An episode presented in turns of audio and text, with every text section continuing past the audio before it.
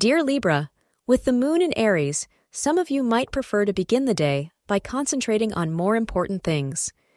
Take one item at a time, since doing so will prove beneficial as long as you can put it to good use.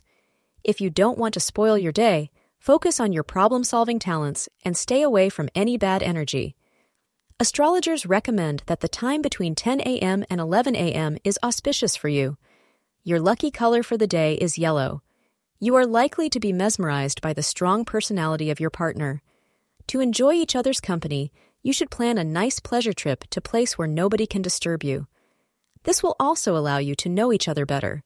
Furthermore, this will encourage you to plan these kinds of romantic trips, not only to save your affair from boredom, but also to infuse a new lease of life in it. Thank you for being part of today's horoscope forecast. Your feedback is important for us to improve and provide better insights. If you found our show helpful, please consider rate it. Your support helps us to continue creating valuable content. Thank you for being here and see you tomorrow.